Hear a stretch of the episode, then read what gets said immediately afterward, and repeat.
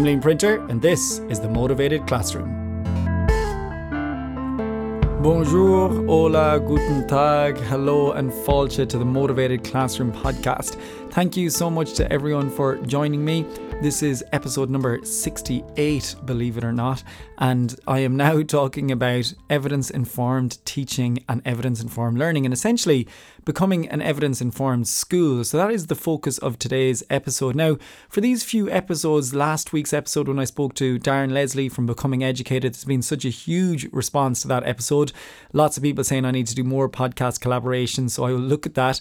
But lots of people saying that they really enjoyed listening to talking about education as a whole and in general, and going away maybe from the nitty gritty of the language classroom that we often focus on. And while that is really the point of this podcast, is to talk about that nitty gritty, the practical classroom approaches, the zero prep strategies, a lot of people do appreciate us talking about how we can become better at teaching and learning in terms of professional development. So I've got a little bit more to say on that today. And then next week, I've got a fantastic interview to follow up on this with the wonderful Jade Pearce about becoming an evidence informed school. So I wanted to share a bit about our journey first here in the school I work at, the International School of Lausanne. And a lot of that actually came from Jade and her work. But of course, this is the Motivated Classroom podcast. So of course, we need to start with our little bit of Irish. Now, today the word is is nuair. Now, nuair means when, when you're talking about something like when I was speaking, when I was about to go there, uh, what were you doing when he said that? That is the word nuair in Irish, like nuravi me conch when I was talking. But when we want to ask the question word when, like when is the game, we use the word con, which is kind of like con in French or cuando in Spanish. Cahan it is in Irish, but with a C. But uh, today I wanted to share the word nuair. So nuair means when, when you're relating to something like when I was speaking or when I was at the match talking about an event, we use nuair. So there you go.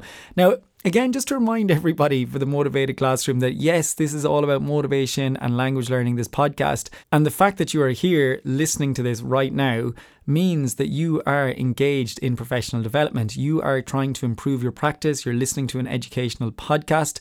You're listening to me talk about language learning and teaching and motivation and engaging with it. So you are on that first step. Now, a lot of it, when we talk about professional development and continuous professional development, comes back to but how do we reach all those other teachers who maybe don't have the time to listen to an educational podcast, or maybe they're just not interested in it, or they don't really want to learn anymore or read anymore? They're happy with their practice. Well, in education, sometimes we can become overburdened with trying to continuously improve and be better and be better than last year, and that can be very tiring. However, I am a big advocate and believer in coming from an evidence base and being evidence informed because many of the practices that we use or have used or were taught when we were students and children in classes do not come from an evidence base. They just come from deeply held beliefs that we think might be right. And I was taught that way, so I'm going to do it like that. It worked for me, so I'm going to do it like that. And remember, we spoke about this with Dr. Ed Stevens about unpacking our professional identity and unpacking some of those beliefs that we have. And he used the phrase unbecoming. So some of those professional decisions that we make and what happens day to day in our classrooms sometimes comes from the way we were taught.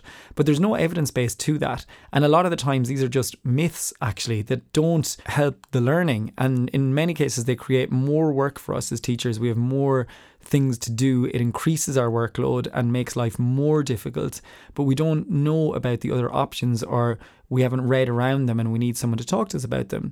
So, becoming an evidence informed school is a journey for each school, and the school I'm in made a conscious decision to go down this route. They really wanted to become a more evidence informed school, and hence why I absolutely love working here. I'm really glad that we are not just hoping this strategy will work, but we're looking at our best bets in education. Now, of course, Education, teaching is a craft. It is built up over time. It's very contextualized. However, if we're going to do something, doesn't it not make more sense to try and do that thing where there's lots of evidence and research there to show that it has a very good chance of being effective or helping the learning rather than just hoping, well, I'll try this thing out and maybe it'll work. So that's where evidence informed teaching comes from that we're trying to come at things from a way that things have been studied and read about, people have looked into, and we've found now that in many circumstances these things are effective. So now I'm going to try and adapt that to my style and help it to work in my context. So, lots of people have got in touch and asked me to explain about how it works here at our school. You've got in touch to say we would also like to become a more evidence informed school. We'd like to look at more research, but one, we're not sure how on earth to start, and two, where do you get the time? How do you do this? So, my school made a conscious decision that this was a big, important part of what we were going to do. And in fact, it's one of the five main objectives in our strategic plan. And I'm reading from it here research and evidence based practice focusing on the quality of teaching we know from the research and from all of the evidence out there, and I can say the words we know, it's pretty much a fact at this stage, that the quality of teaching and the teaching strategies and the teacher, above all else, are the things that make the biggest difference in education, in learning outcomes, in motivation, engagement, in well being. Not the facilities, not the apps, not the different things we're using, not the computer programs, but the actual teaching and the teacher and the strategies are what make the difference. And we know that from what students remember, from what students tell us, and from what we see over and over in the research. So, our school made a conscious decision to go down this route and say we're going to focus on the quality of teaching because we know that has the biggest impact. And for that reason, we're going to create a post which is 20% of a full time role, which will be essentially a teaching and learning research lead, or what it's called here is a leader of pedagogical innovation. And luckily and thankfully, the school chose me out of the candidates. So I'm absolutely delighted to be in that role. I've been doing it now for about six or seven months and absolutely loving it. I'm thriving in it. I'm having such wonderful conversations with colleagues about research and evidence informed practices and retrieval practice and memory and cognitive load. And all of these conversations have now opened up and it's, it's fantastic. Now, I'm not going to say it's all going to change in six months, it's going to take a lot longer than that. And a lot of the things I learned about this, I took from Jade Pearce and from other leaders of teaching and learning and research leads like Darren Leslie, who was on last week. And they, in some cases, in these schools, have been on this road for six or seven years and they're still figuring things out. So we know one of the most important things is not to try and fix everything. Every school will have its little issues or nuances or things we want to get better at. We'll always have these little problems that we want some solutions for. But rather than try and go and do everything, focus on one or two key aspects. That's the first main important thing.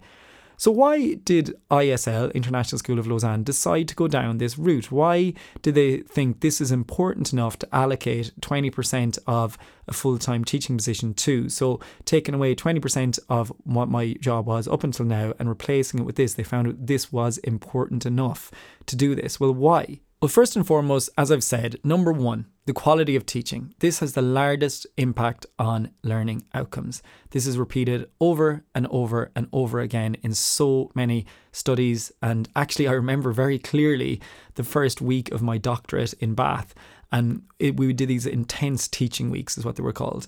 And myself and my friend jason we were actually at the back of this room in these doing these intense teaching weeks and it was our first unit. So in my doctorate you did four units that were one week of intense teaching each, where you go to Bath, where I was, the University of Bath, and then you have nine months to write up a 10,000 word research paper on that topic. And then you do four of those. And if you pass all of those, you go on to the dissertation or the thesis stage.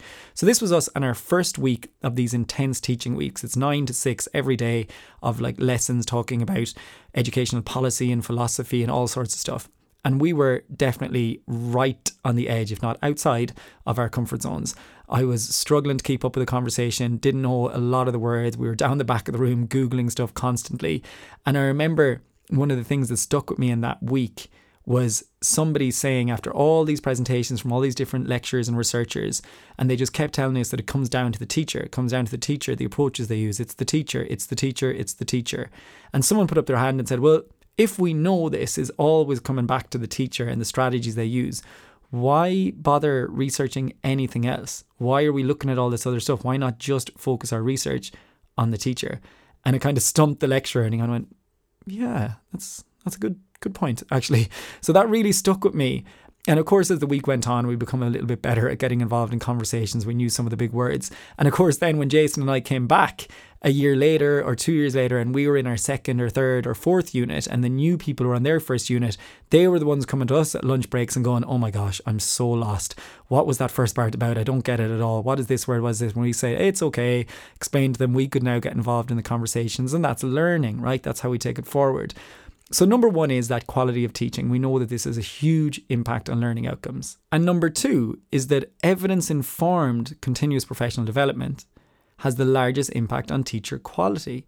So, if we want great teaching, well, we need to have evidence informed CPD, continuous professional development. The third reason why we wanted to go down this route is we did want to dispel any learning myths that have no basis in evidence. So, maybe some of our teachers are involved without knowing it in some strategies or classroom practices that have very little basis in evidence. And I'm sure I was 100% definitely doing some stuff at the beginning of my teaching career that I would never do now. Like, for example, when I'm with novice beginner learners, at the beginning, I was taught that, oh, you need to let them figure out the rule themselves and they should discover it themselves. And I'd have them doing all these crazy group works and discovery and inquiry stuff when they were total, not total beginners, but real novices. And obviously, they were completely lost. They were trying to do this in French or Spanish or German and trying to figure things out and like didn't know what was going on. And I was, I was, I'll just work through the frustration, it'll be fine. But we know now from so much research that actually inquiry based and looking into things yourselves and problem solving in that way is much more efficient and works better once you already have a decent background, once you're kind of an expert or a, a high intermediate, we would say in language terms. But with beginners, they need to just know what it is and tell them the answers and give it to them right at the start with lots of comprehensible inputs, make it really basic and understandable so they can develop that system and then become problem solvers and inquiry based. And I used to do that and think that that was great teaching. And of course, now I know that really it's much better just to be simple and straightforward and clear and use lots of direct instruction with beginners and do more inquiry problem solving once they have a good level established. And the final point we really went down this road for was to reduce teacher workload.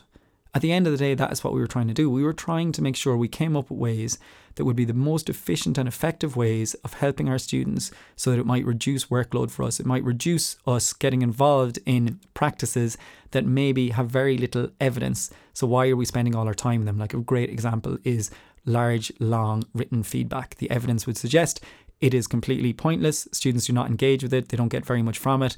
The very tiny amount of students who do get something from it are those high level A students, the ones who are going to do any brilliantly anyway. The ones you really want to engage with that feedback are not getting anything from you writing out a whole page of comments or a big long paragraph.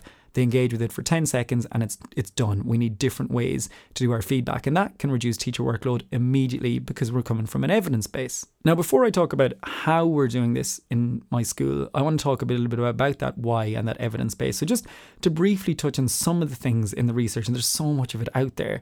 But basically if you look at for example the Education Development Trust their big report in 2020, like they talk about supporting teachers and by reducing their workload and they had this thing called reducing this uh, workload through the school workload reduction toolkit. And what they found was by actively implementing ways to reduce teacher workload, such as the ideas we have in our school for creating time for evidence based strategies, this has a positive effect not only on improved learning outcomes for students, but also on teacher well being. And when teacher well being was better and they've more time to think and to plan and their workload is reduced, well, of course, the learning is better for students. And related to this, the Education Policy Institute, also in 2020, in their big evidence review, they found that CPD or continuous professional development that makes allowances for workload are actually much more likely to be more effective.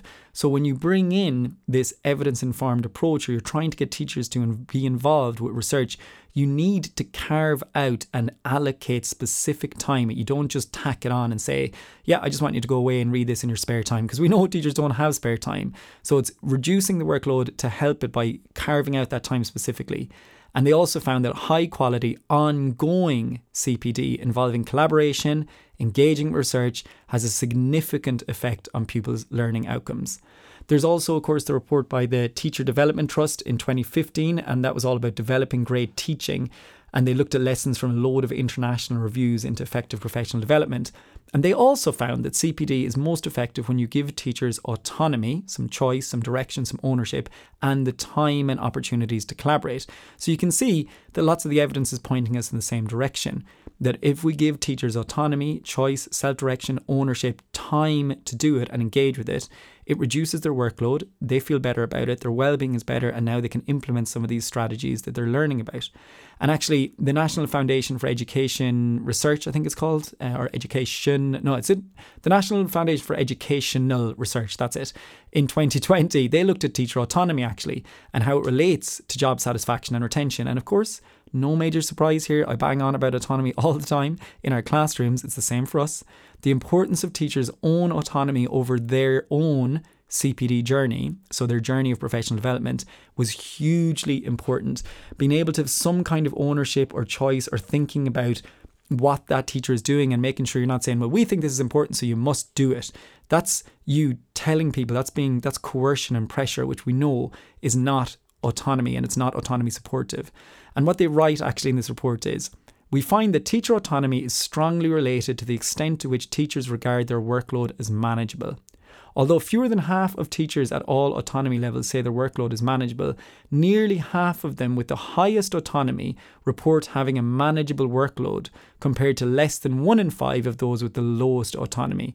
Autonomy also correlates with teachers' satisfaction with their amount of leisure time.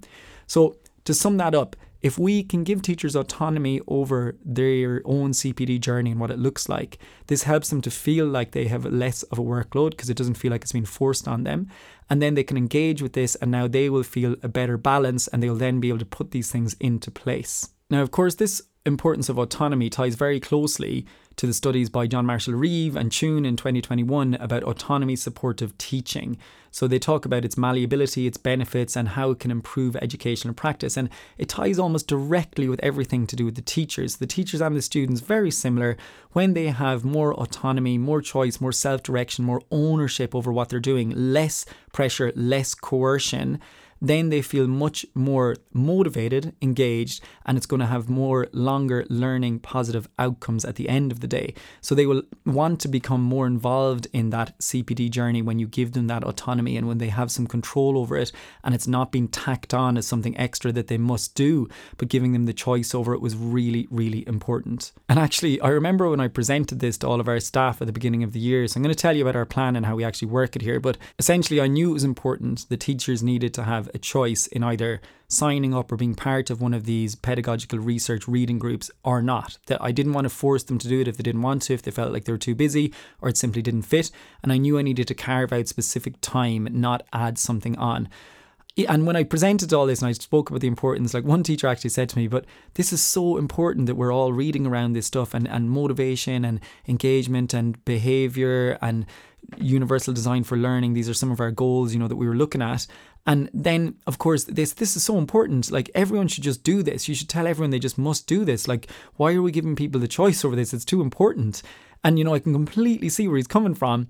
But at the same time, then that's me ignoring all of the evidence about autonomy. So I can't really stand up and talk about being evidence informed and then ignore all the evidence on autonomy and actually saying, well, no, I'm going to allow people the choice and it's up to them if they want to do it and get involved. And of course, the vast majority of teachers really wanted to get involved in these projects. And some simply, life is just too busy uh, to get involved in it this year and they decided I'm going to do it next year, that's fine. That's the whole point of being autonomy supportive and allowing people direction and ownership is to say, I'm not forcing this. Here's all the benefits from it.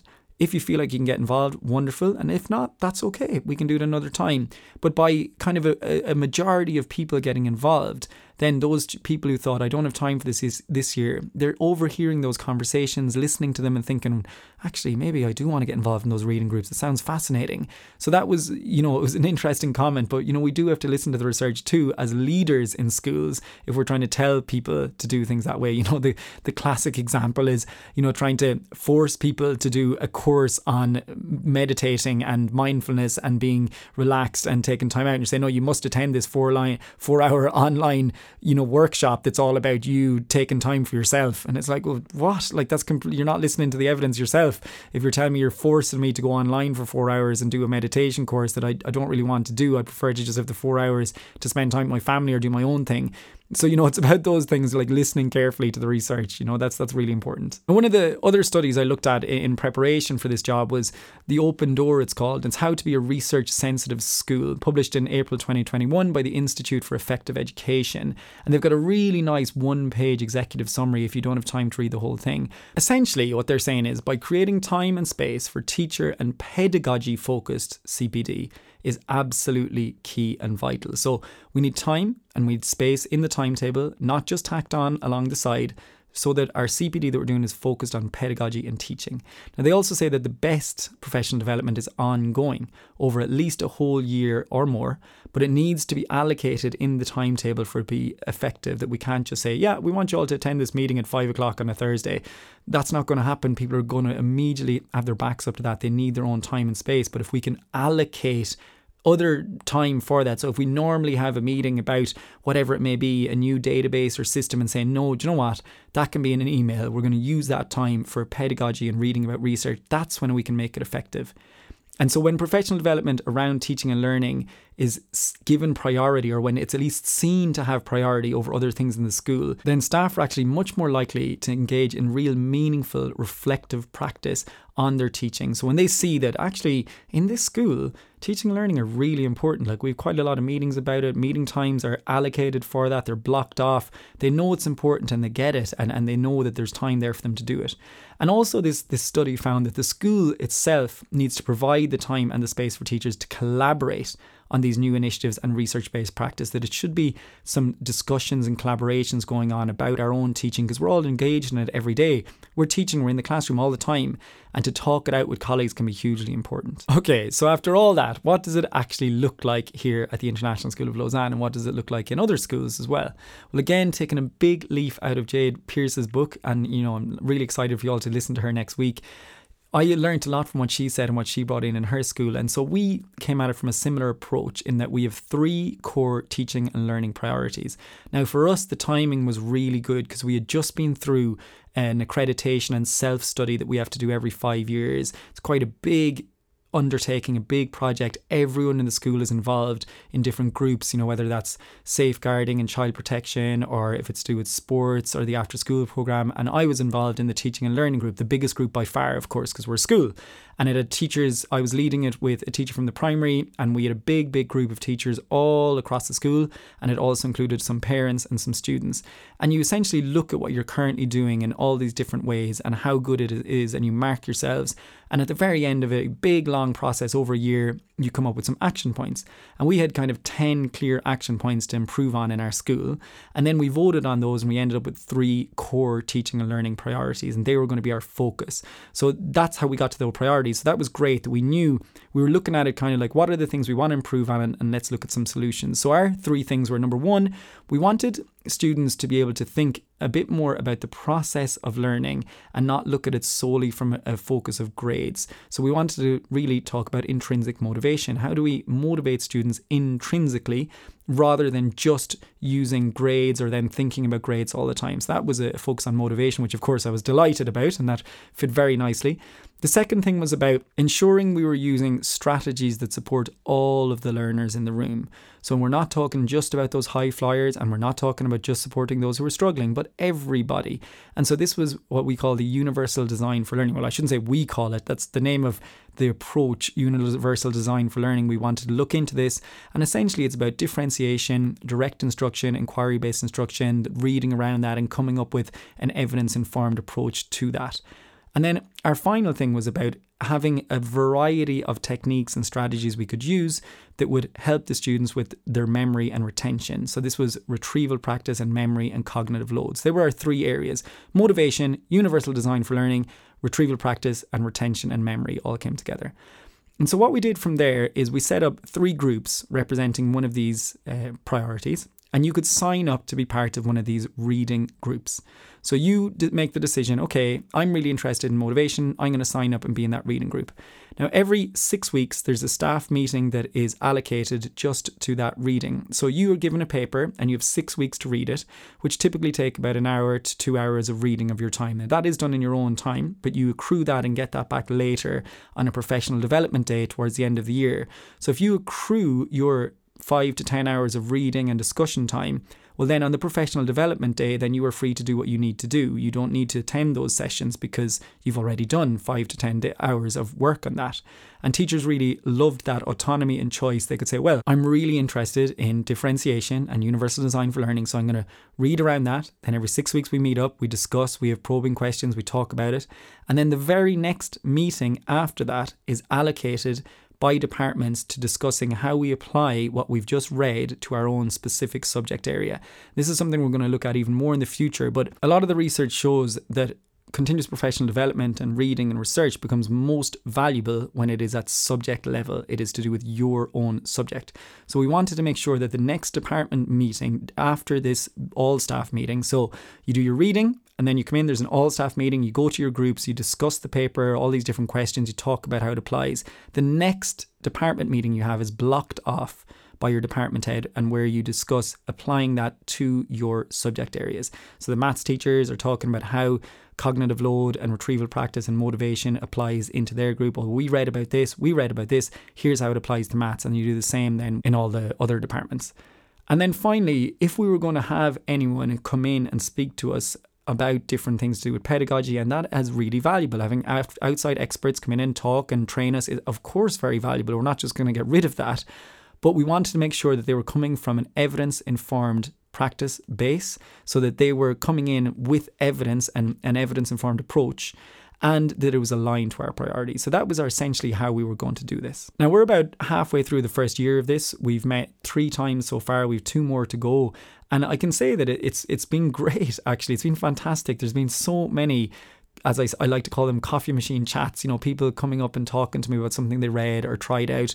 One of the groups is reading Kate Jones's book on retrieval practice. So they started by looking at the research around memory and cognitive load and retrieval practice, and now are getting into the practical strategies. And so this was all the idea is that year one of this program is very much focused on the reading, the pedagogy, the research, really thinking about it, understanding things from a more evidence base.